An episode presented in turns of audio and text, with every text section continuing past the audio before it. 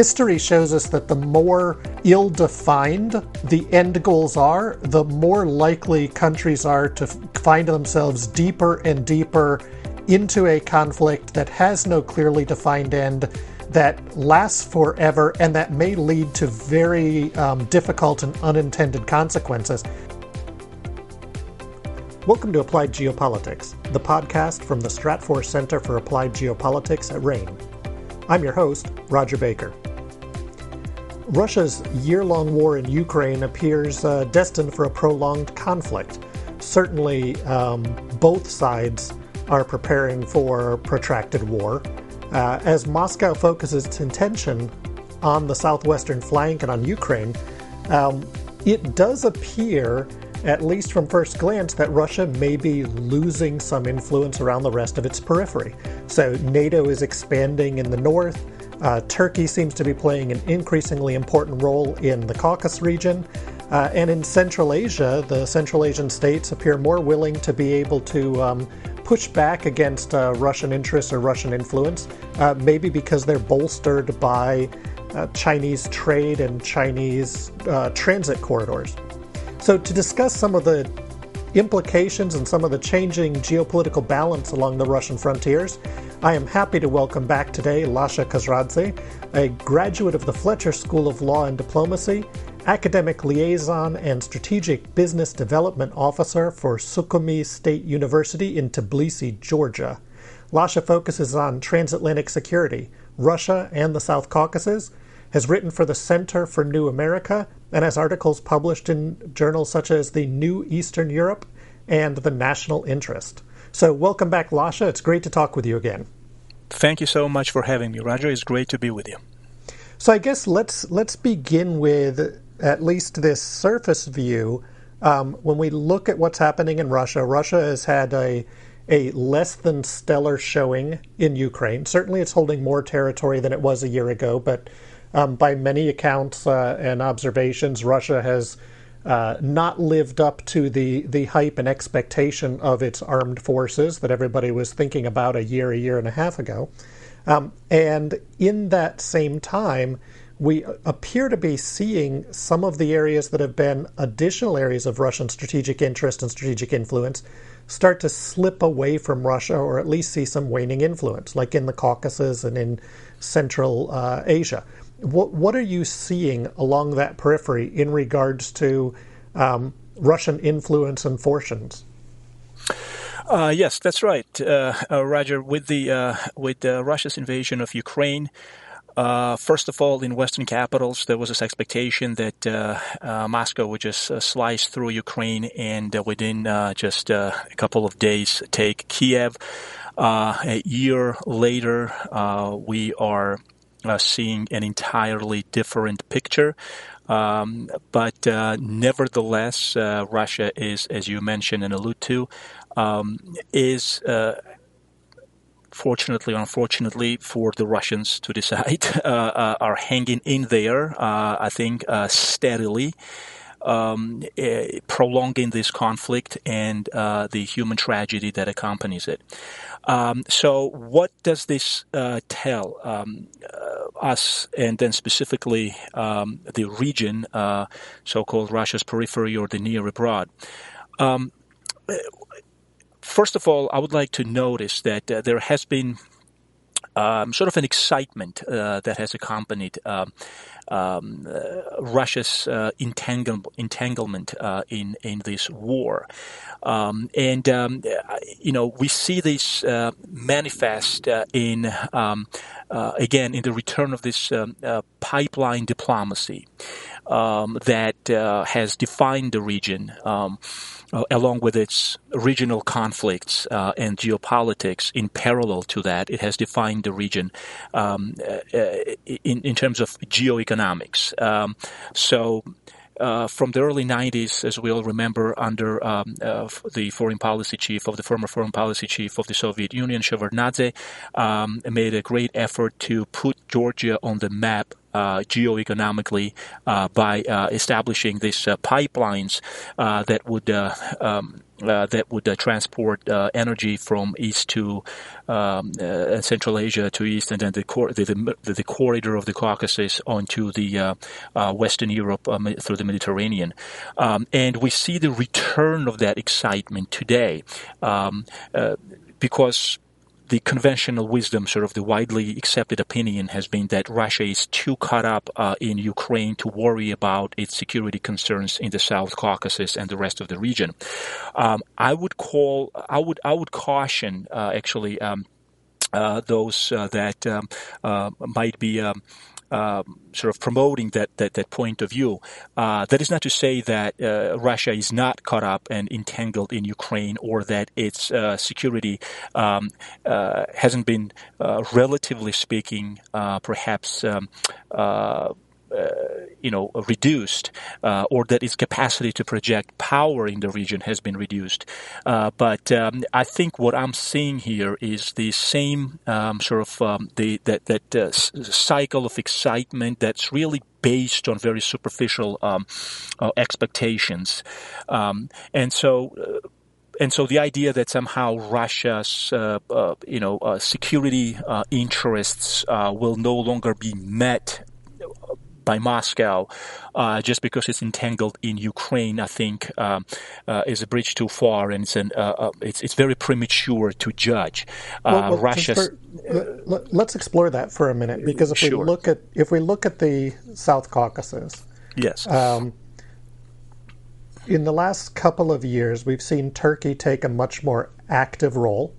Um, and in many ways, in some of the latest rounds of uh, conflict between the Armenians and the Azerbaijan, um, the the Russians seem to have failed to provide the additional capacity uh, in that region, and thus we see instead that that Turkey's partner uh, Azerbaijan has has performed much better compared to the Armenians, and now we have this discourse between Turkey and Armenia of uh, getting past their long and bitter history and potentially taking this steady move toward um, normalization, and the the Turks pushing forward on on the idea of the Trans-Caspian um, route as a primary transit route for China, Eurasia, Europe.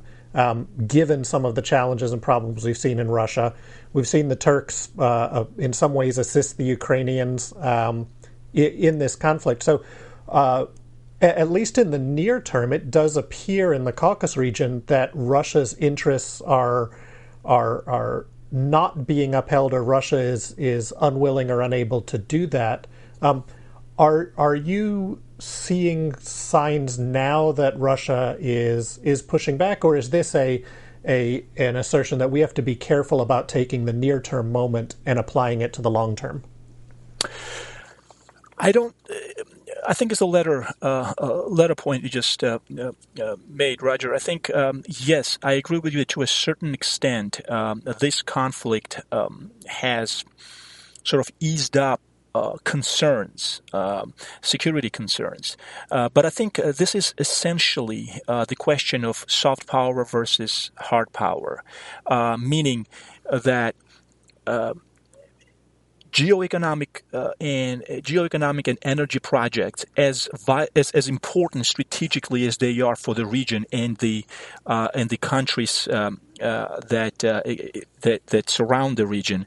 Um, I think that it would be premature for us to base our analysis and to to form our analysis on the idea that um, there is some sort of a, a, a return of uh, geoeconomic projects um, uh, that will uh, check uh, Russia's uh, power projection capabilities or, reg- or, interests in its near abroad or periphery or its periphery.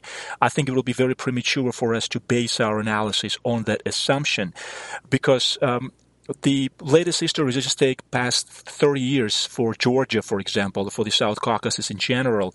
Um, even when Russia was down and out in the early 90s, to from uh, from the early 90s to mid 90s, and then relatively speaking, gaining its strength gradually um, uh, t- towards the end of the 90s. But nevertheless, it was it, it was far from Russia that we are seeing today under Putin, that we have seen under Putin, correct, in terms of power.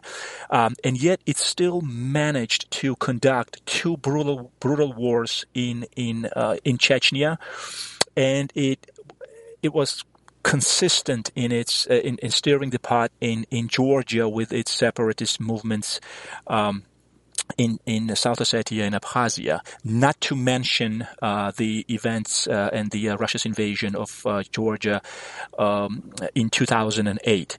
So, um, underestimating or short selling Russia um, because of its um, uh, because of its uh, entanglement in in this Ukraine this awful conflict, um, I think would be premature because Russia, in my opinion, will always have um, uh, that net capacity uh, to project power and to implement its uh, strategic interests uh, in the region. Unfortunately, uh, but I think that's the reality. That that's the reality has not dissipated or gone anywhere.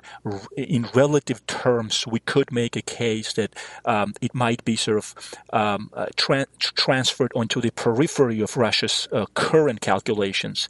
Uh, but um, again, just to make this point clear, um, I don't think that uh, that's uh, uh, something that is final in terms of Rus- Russia's um, uh, reduction of cap- uh, of power projection cap- cap- capacity and its ability to act on that on, on its uh, national interests in the region. G- given Russia's um, population structure um, and disbursement, obviously. Um, Ukraine takes a much higher priority.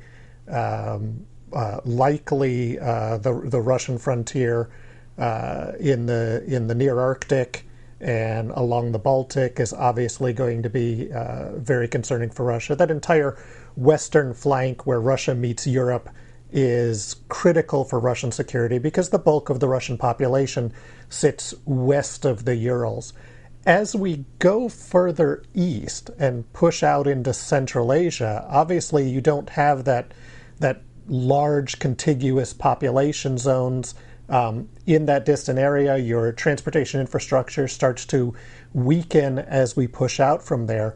Um, is is Central Asia, particularly as the Central Asians are able to work with, for example, Chinese investment things, are we seeing Central Asia start to slip uh, from Russia, or at least be more willing to assert their own national interests in the face of Russian strategic interests?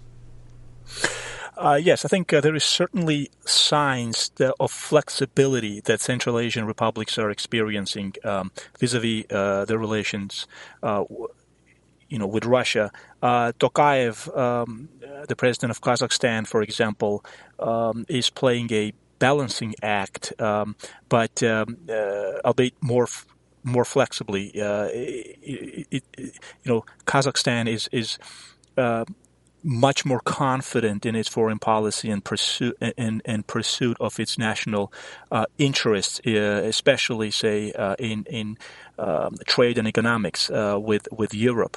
Uh, but that being said, there is still uh, that um, uh, early 90s, early 2000s sort of um, uh, stigma that accompanies um, uh, this strategic culture uh, and strengthens that strategic culture of um, deference towards Moscow.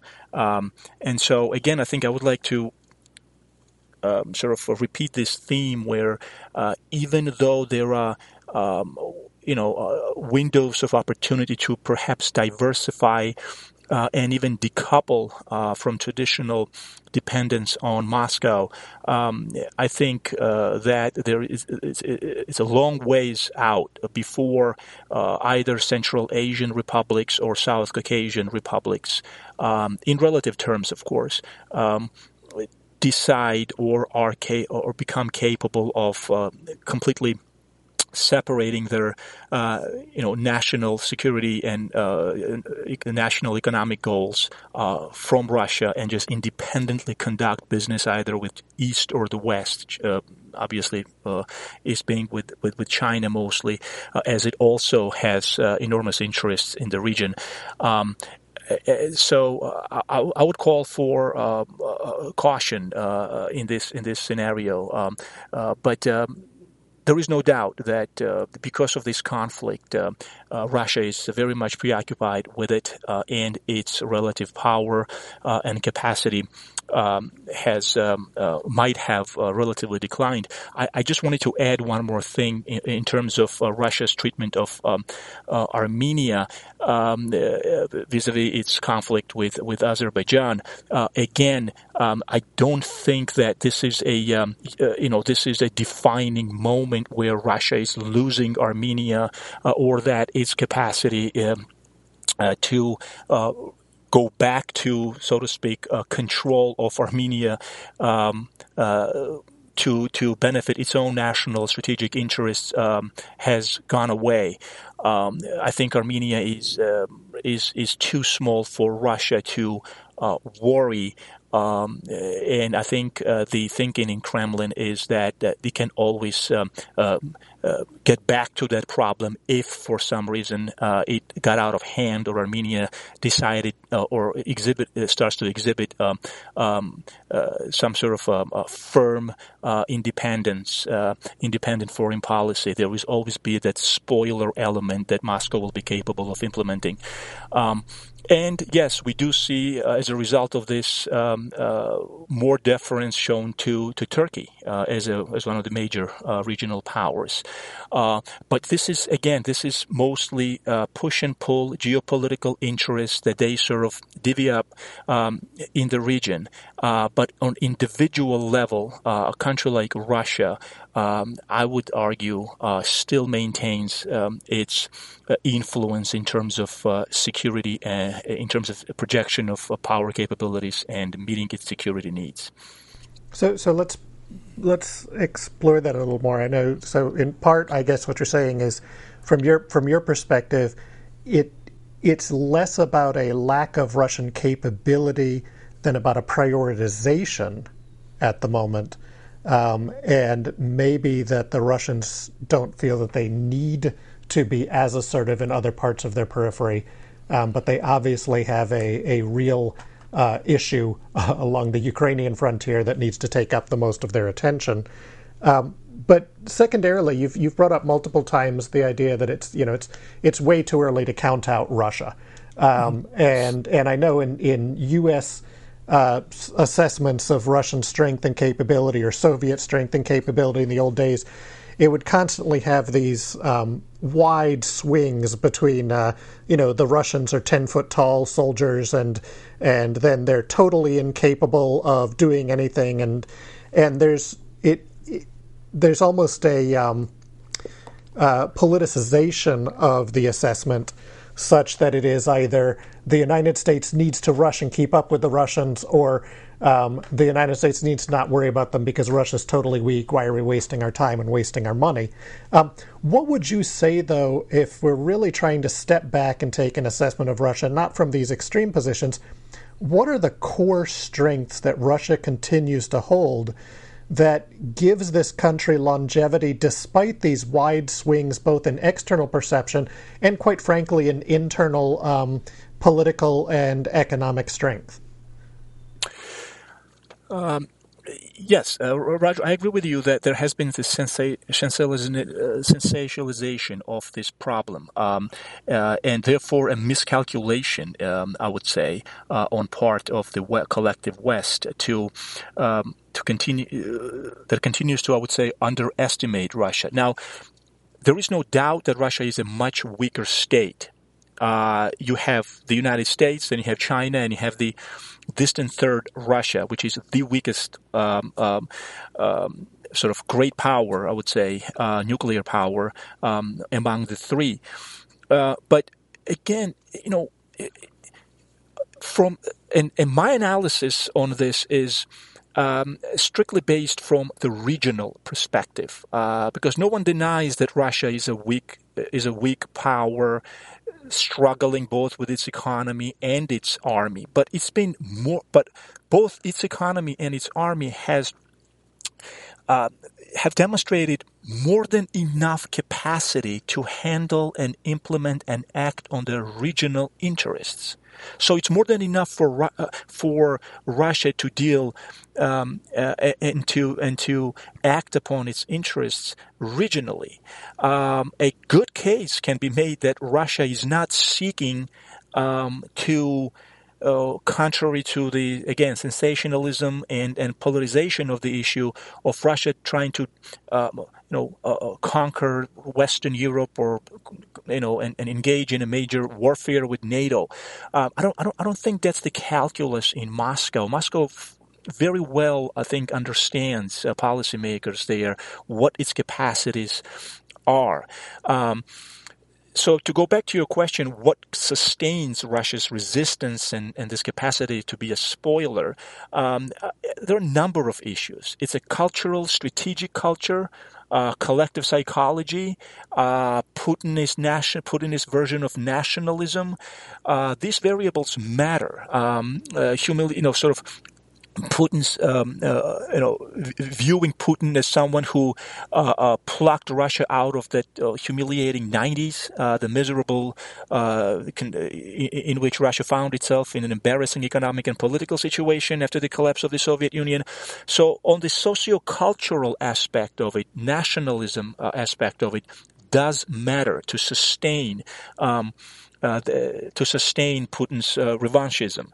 Um, and at the same time, let's not underestimate uh, hard power, tangible power capabilities. I mean, we all thought uh, in the West that uh, um, these harsh sanctions would do Russia, uh, Russia's economy in, and yet a year later, uh, the ruble still has not collapsed. I mean, we can. No, no I'm not an economist, and let the economists sort of um, uh, be know, analyze this this possibility of Russia in the long term, you know, collapsing, but. Um, uh, you know, today the conventional wisdom is that Russia has not collapsed, its economy has not collapsed, and it at the same time manages to maintain uh, power projection in Ukraine.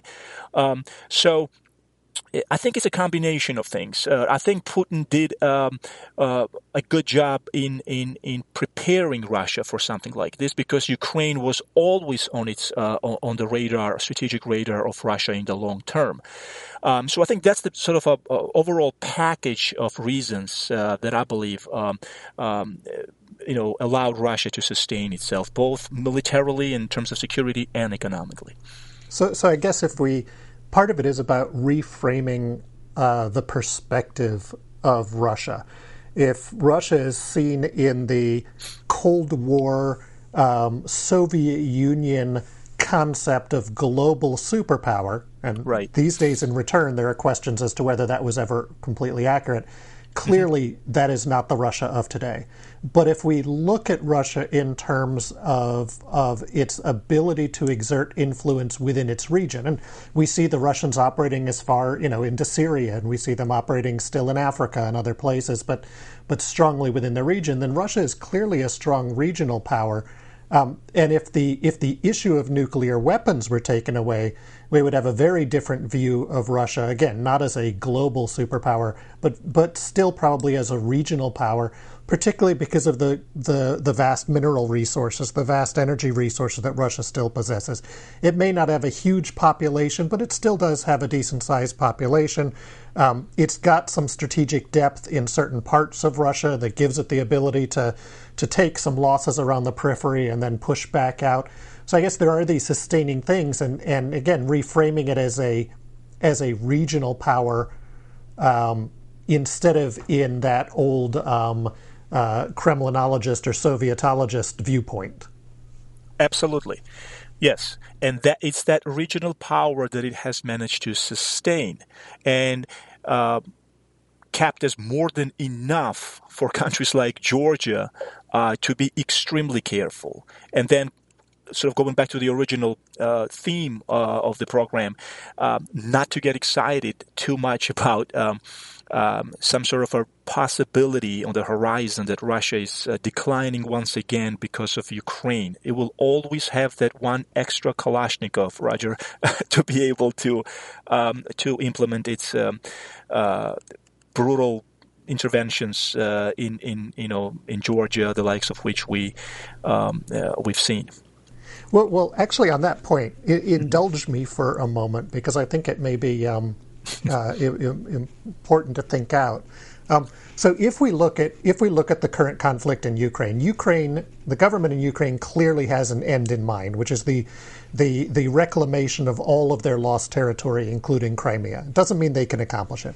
Russia clearly has an end in mind, which in its limited extent is probably um, holding eastern Ukraine and and the land connections to Crimea, keeping Crimea for its Black Sea ports, um, and uh, creating at least some buffer space between the West, NATO, and Europe, and Russia, um, emasculating uh, Western Ukraine, or at least creating some middle space between that Russian frontier.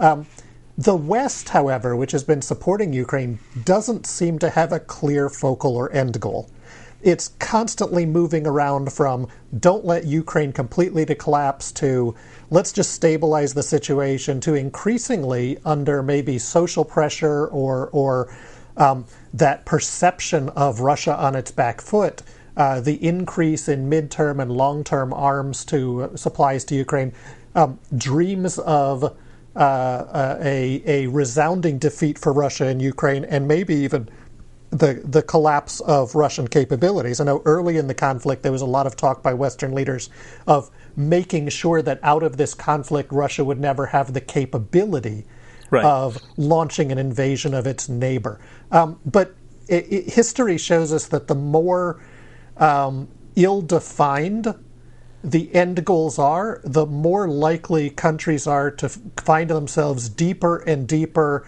into a conflict that has no clearly defined end, that lasts forever, and that may lead to very um, difficult and unintended consequences. And I mean, most recently, what was the what was the ultimate end goal for Afghanistan? And now we see what's happened with that. There was Vietnam for the United States, and on and on we can go through history. Let's let's play a little game in our in for for for the last part of this discussion. Let's assume that the extreme idea happens and and Russia is so far on its back foot that it starts to fragment and and crack apart. What would be some of the implications we would need to be thinking about uh, to better inform now the goals that the West may have in assisting Ukraine? Um, I I agree with the picture you just um, uh, you just painted, Rodger, because this is a very desperate situation, and you are absolutely right when you say that the West doesn't have a clear-cut goal. Uh, what it has, unfortunately, or or what is happening as a result of this is uh, perhaps unintended consequences.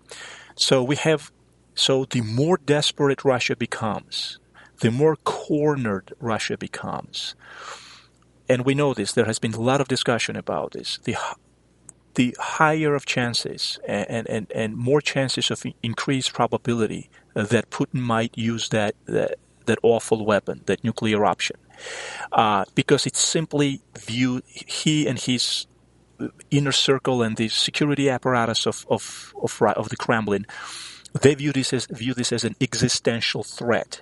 And if there's anything that international affairs and history teaches us is that great powers do not tolerate uh, uh, being um, thought of themselves as as um, as uh, disappearing or having another uh, major power um, dramatically uh, reducing uh, and um, reducing their um, you know capacity to project power or defend their national interests. So if West collective West continues with this, yes, the question is to what extent, and then what is Russia going to do? Meaning, if, for example, it starts to lose, say, even eastern Ukraine, which is which is non-negotiable for Russia, it's either do or die.